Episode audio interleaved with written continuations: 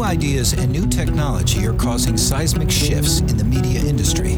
Where are we headed? What does it mean? Keep listening.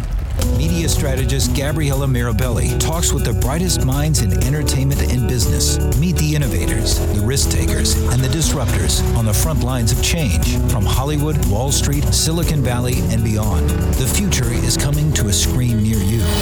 Are you ready? This is the Up Next podcast with Gabriella Mirabelli. Welcome to Up Next. I'm your host, Gabriella Mirabelli. My guest today is Professor Martin Klarmann. He's professor of marketing in the Karlsruhe Institute of Technology in Germany, where he also co directs their Institute of Information Systems and Marketing. Hi, Martin. Thank you so much for joining us today. Thanks for having me. The article you and your colleague published examined voice shopping and how the data from this type of shopping might be valuable for retail marketing. First, when you talk about voice shopping, what are we talking about? Well, we, we basically talk about people that, that use Alexa or Alexa like devices to shop, to purchase something, not to put it on the shopping list, to purchase something through Alexa. With Alexa, you are really kind of shopping in the Amazon shop. I see. Um, okay. When you, when you so that's kind of the, the setting. So we also ran our, our studies using Alexa devices or Echoes. The idea is always I'm in a shop uh, in a, that has a voice interface and from inquiry to purchase, I do everything in that voice setting. There's no click, etc., to confirm stuff. In terms of the nature of the data captured from and collected from this process, is it simply the text, the phrases that were spoken, or is it a richer data set where you have timber speed of communication? Is it a more detailed information set? We don't have access to Amazon's right. data, so we don't have access to data from real people shopping in the Amazon shop. So we had people record commands that you would use in a shopping context like I see. Go ahead and up another product, please, or stuff like that. So simple, very short commands that okay. people use.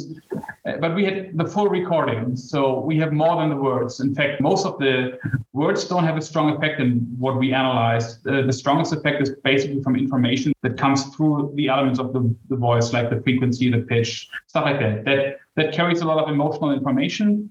Uh, and basically, I mean, I'm getting ahead now, but basically yeah. that's what we try to analyze and, and use. We absolutely will be diving a little bit deeper into that later on in our conversation. But first, I want to also, because it is it is voice, and this type of shopping is quite distinct from online shopping in in some critical ways, right?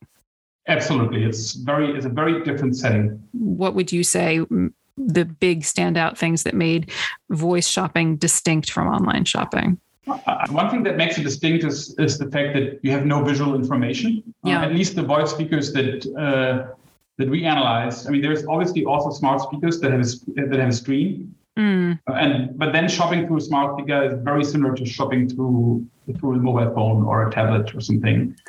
And we were really interested in the voice device that like stands in the kitchen right and that you basically use probably to, to listen to music and then from time to time you engage with it and ask for some wikipedia info and then from time to time you, you might shop right so that's one major difference you don't see the product mm-hmm. Uh, mm-hmm. the only information that you have is through audio signals mm-hmm. uh, that's one major difference the second major difference is that there's you have your hands free to do others. So typically when you're shopping, you're focused on, on shopping in, in some way or the other. And when you're voice shopping, we believe it's very difficult to get data on what people do in terms of real voice shopping, and it's a right. relatively limited activity so far. But what we, I always imagine someone standing in the kitchen, preparing a meal, running and, and using the last bit of salt, uh, and then using the voice device to, to order new salt, basically. Right. Right. So, do, so the idea is that you shop, so you have your hands free to do other stuff. So I believe that in many settings there is much more distraction right. to shop to the shopping task. It's really something you do kind of while you're doing other stuff. The future field of application for voice shopping, I believe, is in cars. Right. Car assistants are getting more and more intelligent, and mm. obviously you can interact well with the car using your voice while you're driving. Mm. So the idea would be you're shopping while driving, and then the interesting question is do you shop for different things when you're going really fast versus you're oh. going really slow, etc. Yeah. Oh, that's interesting. Yeah. And also, I suppose because in the case of mm-hmm. shopping and you're cooking and you know you've used the last of something up, mm-hmm. so you're going to order more olive oil, salt, what have you, mm-hmm. that is motivated by you. But in terms of what you're offered, when you're online shopping, you have a multiplicity of things usually shows up versus one at a time yeah, right? yeah. Mm-hmm. and and also as as such you had in, indicated that's a sort of higher level of risk in terms of you either say yes or no to that thing. You don't necessarily see it. You don't have these other cues right? Absolutely. I mean first of all i really kind of there, there's like this aspect of sequential presentation. Uh, mm-hmm. You only see one product at a time, and that's very that's very different from online shopping. Right. It's not that different from mobile. Oh, I interesting. Mean, mobile, okay. mobile. I mean, with mobile, you, you typically see two or three things, but depending on on how you configure, how you use your smartphone and how how your eyesight is in, in general, you, you you will also have to scroll through a list. It's, it's not like you see everything instantaneously. Right. In our research, we always compared stuff to like an online setting where you where you search for some stuff on on Amazon or whatever store, and mm then you mm-hmm. see a list of products. And right. You, it, and in, in, a voice shop, they have to read you the product, and then you are, and then they ask you in the old version of the Amazon shop, they ask you, is that the product you want, or do you want me to read Oh, about another, a new product, yeah, right? Another, and then and then you have to make the decision: do you really want to listen to her to read or a new product or kind of stop here and, and, and purchase the stuff that was already presented and right. Well, then then you have an annoyance factor and an impatience yeah. factor, right? So absolutely, that's really this, cost. Kind of the, the search costs go up. It, it's really it, it, takes you quite a bit of time to search for a good product uh, in voice shopping, and that creates we we've experimented with this quite a bit. Also, quite a bit of frustration with users. Now. Well, yeah, if if users mm-hmm. hate friction, the ease of not having to tie yeah. my hands up, but still, yes, mm-hmm. that's that's interesting. Does this also? I mean, we talked about your there's a level of distraction there's the type of way you're going to encounter and be thinking about shopping.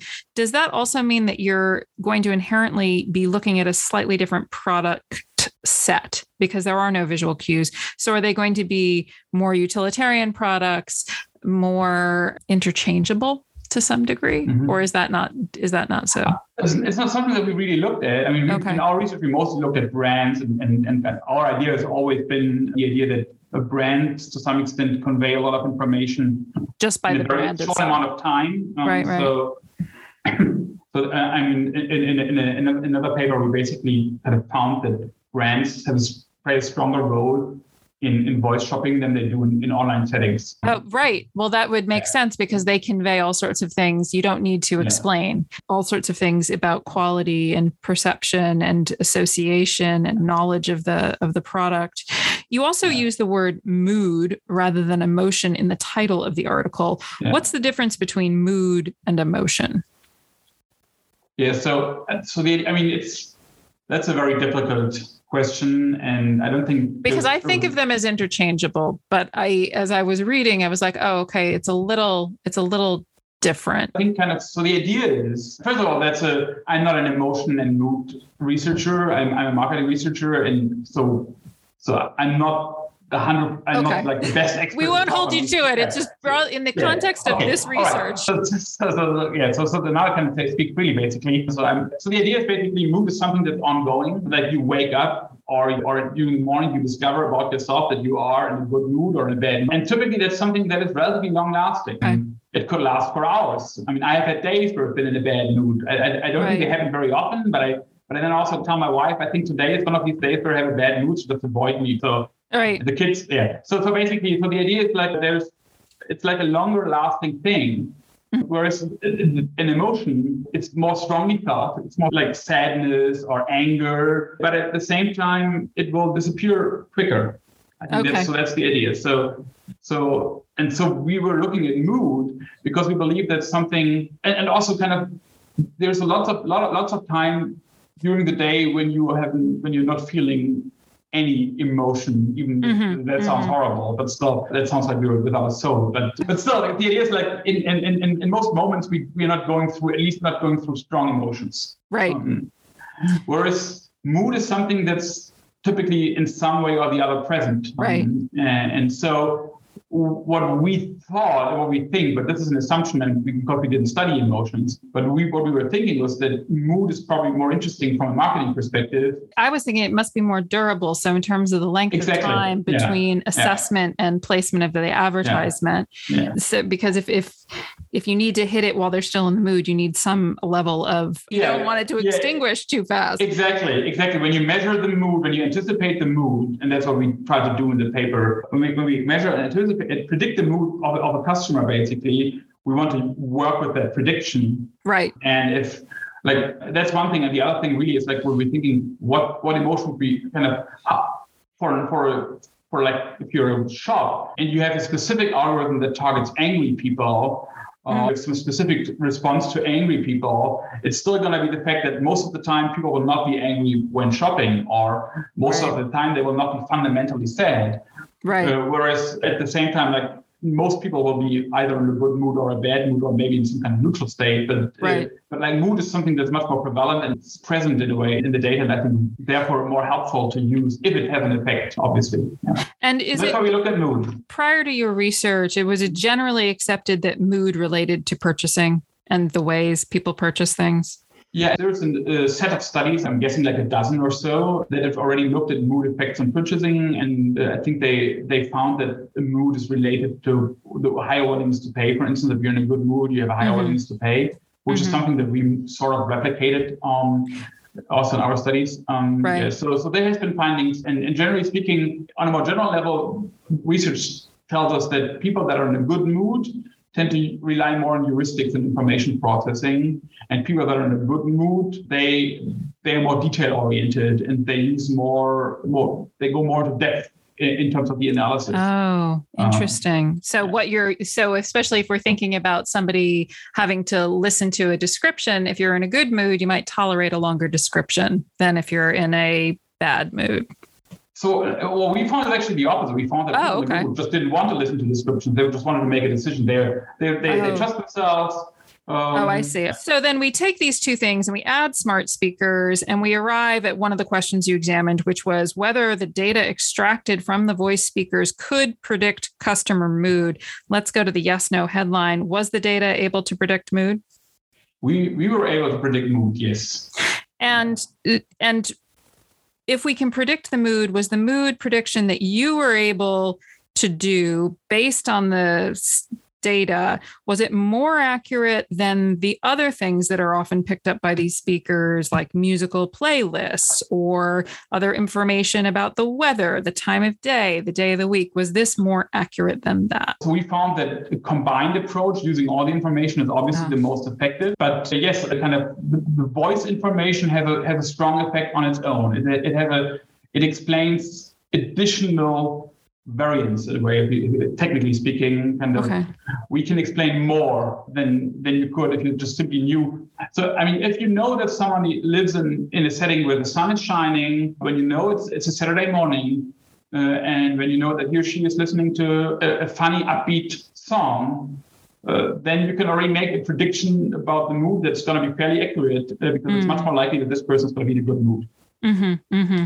Uh, I see. But when you know when, when when you listen to this person talking, you will make you will be able to regardless basically even if, and that's what we found like even if you just if you have just access to two or three commands in, on a on a smart speaker like next product or yes or no or thank you these these short bits of information and the tone of the voice already con- conveys quite a bit of additional information about the mood. So you will make a much more accurate prediction about whether that person is in a good mood or in a bad mood. Well, and this is actually we're going back to what we had, you had touched mm-hmm. on at the very beginning of our conversation in terms of the elements of the speech that were linked to mood and you said that it wasn't necessarily the words and i'm fascinated that yes or no or thank you or next that alone that small amount of information could really that you got enough information from simply those those words it, so what what were the factors so you had mentioned pitch and frequency did any of those particularly pop yeah that was also a question that interested us. So first of all, we were also quite surprised how, how powerful this was in terms of the, the accuracy. So I mean, obviously we tried to identify the limits Right. But even going down, I mean, obviously we see when you have more information. So if a person speaks more, you make a better prediction about the mood. But we were also kind of fascinated by the fact that you can basically go down to a relatively small number of commands. I don't think we, I, I don't, I, I, I'm, I don't think we had any setting where we had three, three like one word commands, right? Uh, like yes, no, thanks. I don't, I don't know. I, I, I can't say for certain that that would be that, that would allow us to predict mood, right. accurately. Um, but yeah, so so at the end of the day, kind of what we also looked at is the, the words that people spoke, and we found that had, had a much smaller uh, t- uh, informational content than than kind of a few very very simple commands. One of the things I had been thinking about was if you use Google over time, you start to shift the way you query for things based on the results you tend to get. Mm-hmm. Google teaches you how to search. And mm-hmm. I wondered whether the voice skills of the voice system if my learning how to work with the voice skill system was going to change its ability to detect mood because I'm sort of following a pattern or what have you. And what's interesting is it's not mm-hmm. necessarily the words I'm saying, it's these the way I'm saying the words I'm mm-hmm. saying. The words you're saying, they do also they also predict mood. And I mean, it must be said that we this was a very limited kind of setting. Right. Um, in terms of uh, we they were always supposed to say give commands in a in a voice shop. I see. And the amount there's not that much degrees of freedom that you have as an individual to, to change the commands. Right. So we I, I don't remember exactly. I think we it's not in paper, but we, we ran analysis at the time to, to check which words were most predictive of, of being in a good mood. Hmm. And if I remember correctly, it was really something like nicer words were more predictive were huh. Predictive you being so like saying thank you more often to Alexa. I, I, I'm not exactly sure there was this thank you thing, but the idea is like it was definitely the fact that kind of nicer stuff that you said was predictive of you being in a, in a better type of type of mood. So so so words do carry information, and I, I mean obviously we we don't have the data that Amazon would have, right? And I mean, you interact, people interact with Alexa about all sorts of other things. When you ask them about the weather and the driving conditions to work, et right? well, it's it's definitely yeah. collecting a lot of mm-hmm. information yeah. we we do know that one of the things i i know just generally speaking is that voice sets that were originally used to train smart speakers just to be able to perform they were often men and so i'm wondering whether there were differences in accuracy by gender let's say yeah, I mean, in, in, our data set, we had a. I, I don't. We, I'm, I'm, guessing we had a relatively mixed composition in terms of mm-hmm. gender, mm-hmm. and we we trained the algorithm um, mm. So we trained it.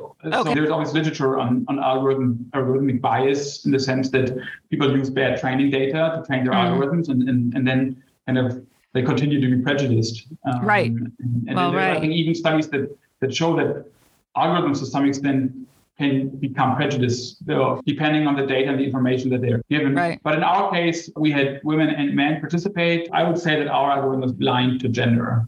Uh, right. But yeah.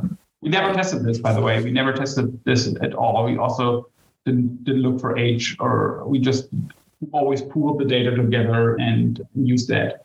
Right. Right. Uh, so the next question was around how retailers could use the data. And what were the two ways that you thought the data could be put into play? So we tried to imagine a retailer that was like trying to help their customers. We tried to imagine a retailer that was trying to, I don't know, get get benefits from right. predicting the mood. And our first idea in terms of uh, so we we try to have a kind of we try to show that you could use it positively in a positive way when you know your customer's mood, but you could we could also we try also try to show that retailers could use this power, this newfound power to, to kind of abuse their their position.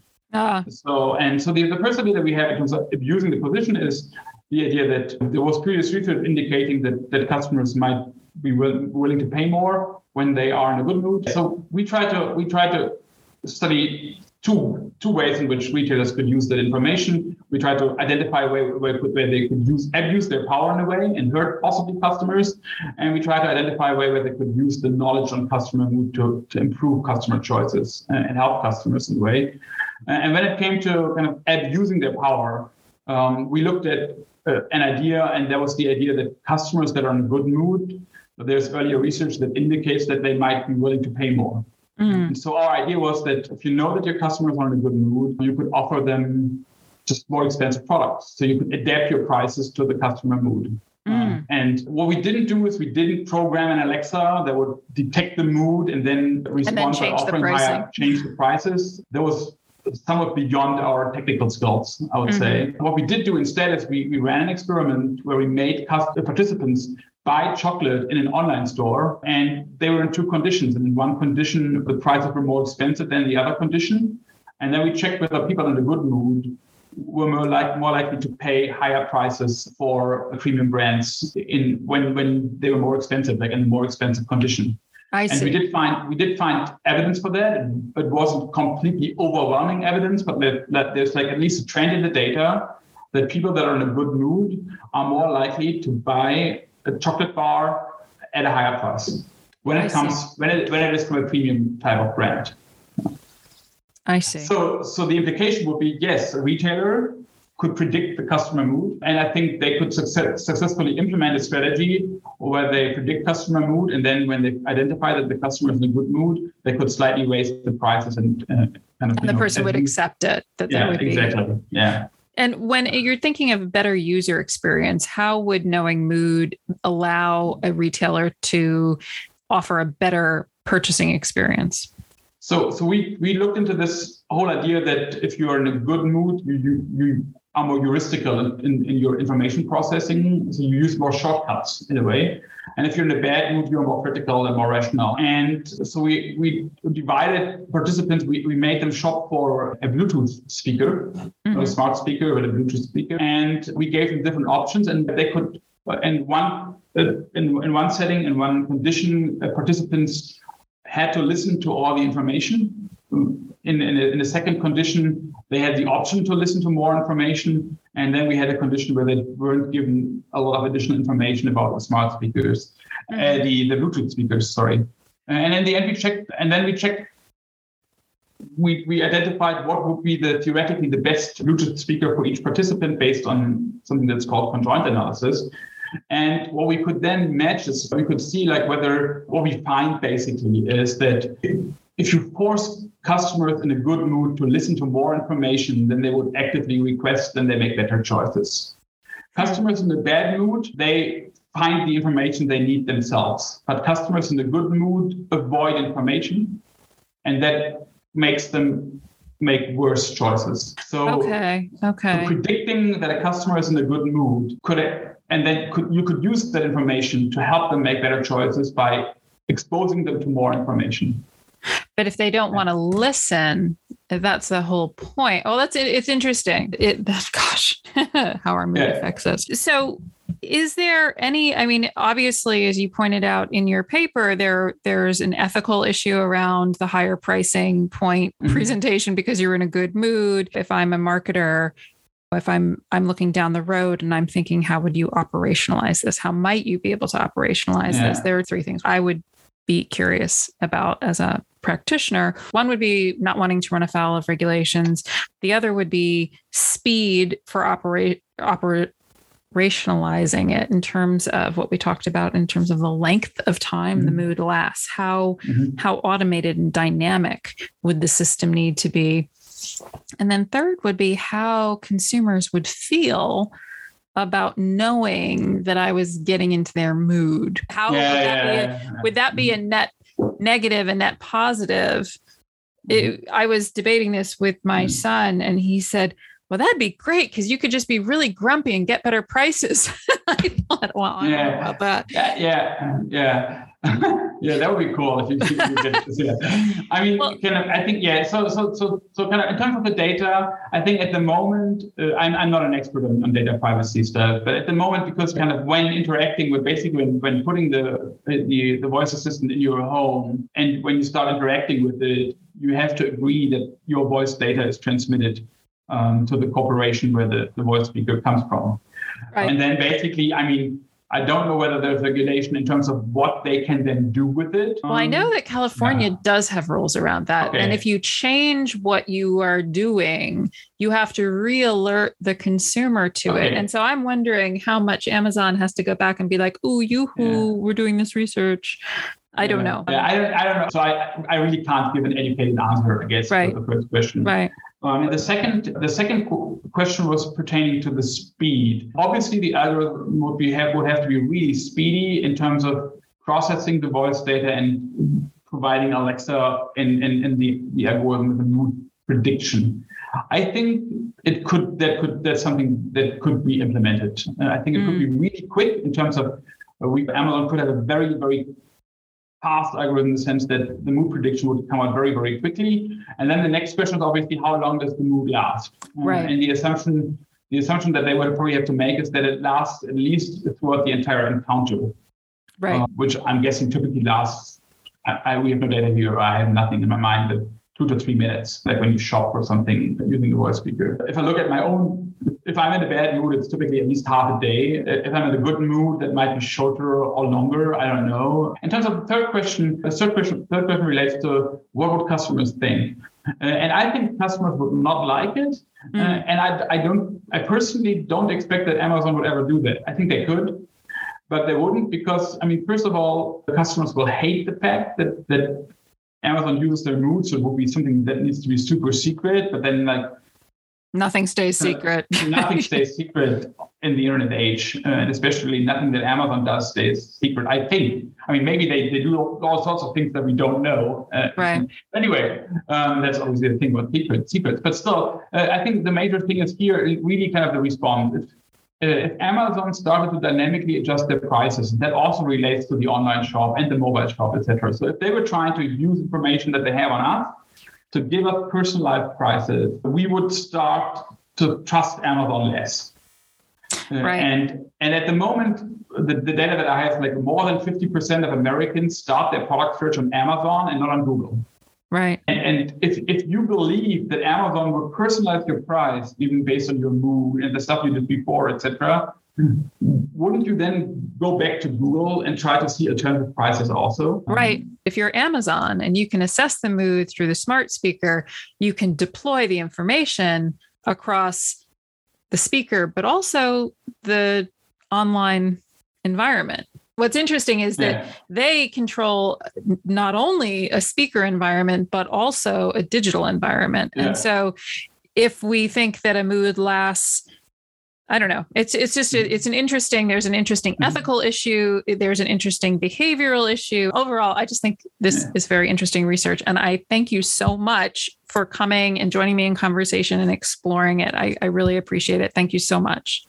You're welcome. It was great being with you. We've reached the end of another episode of Up Next. I'd like to close by thanking my production team at Up Next, my friend Rob Naughton, the voice artist who recorded our open, and of course, all of you, the members of our audience. Thank you. I'll be talking to you again next time right here on Up Next.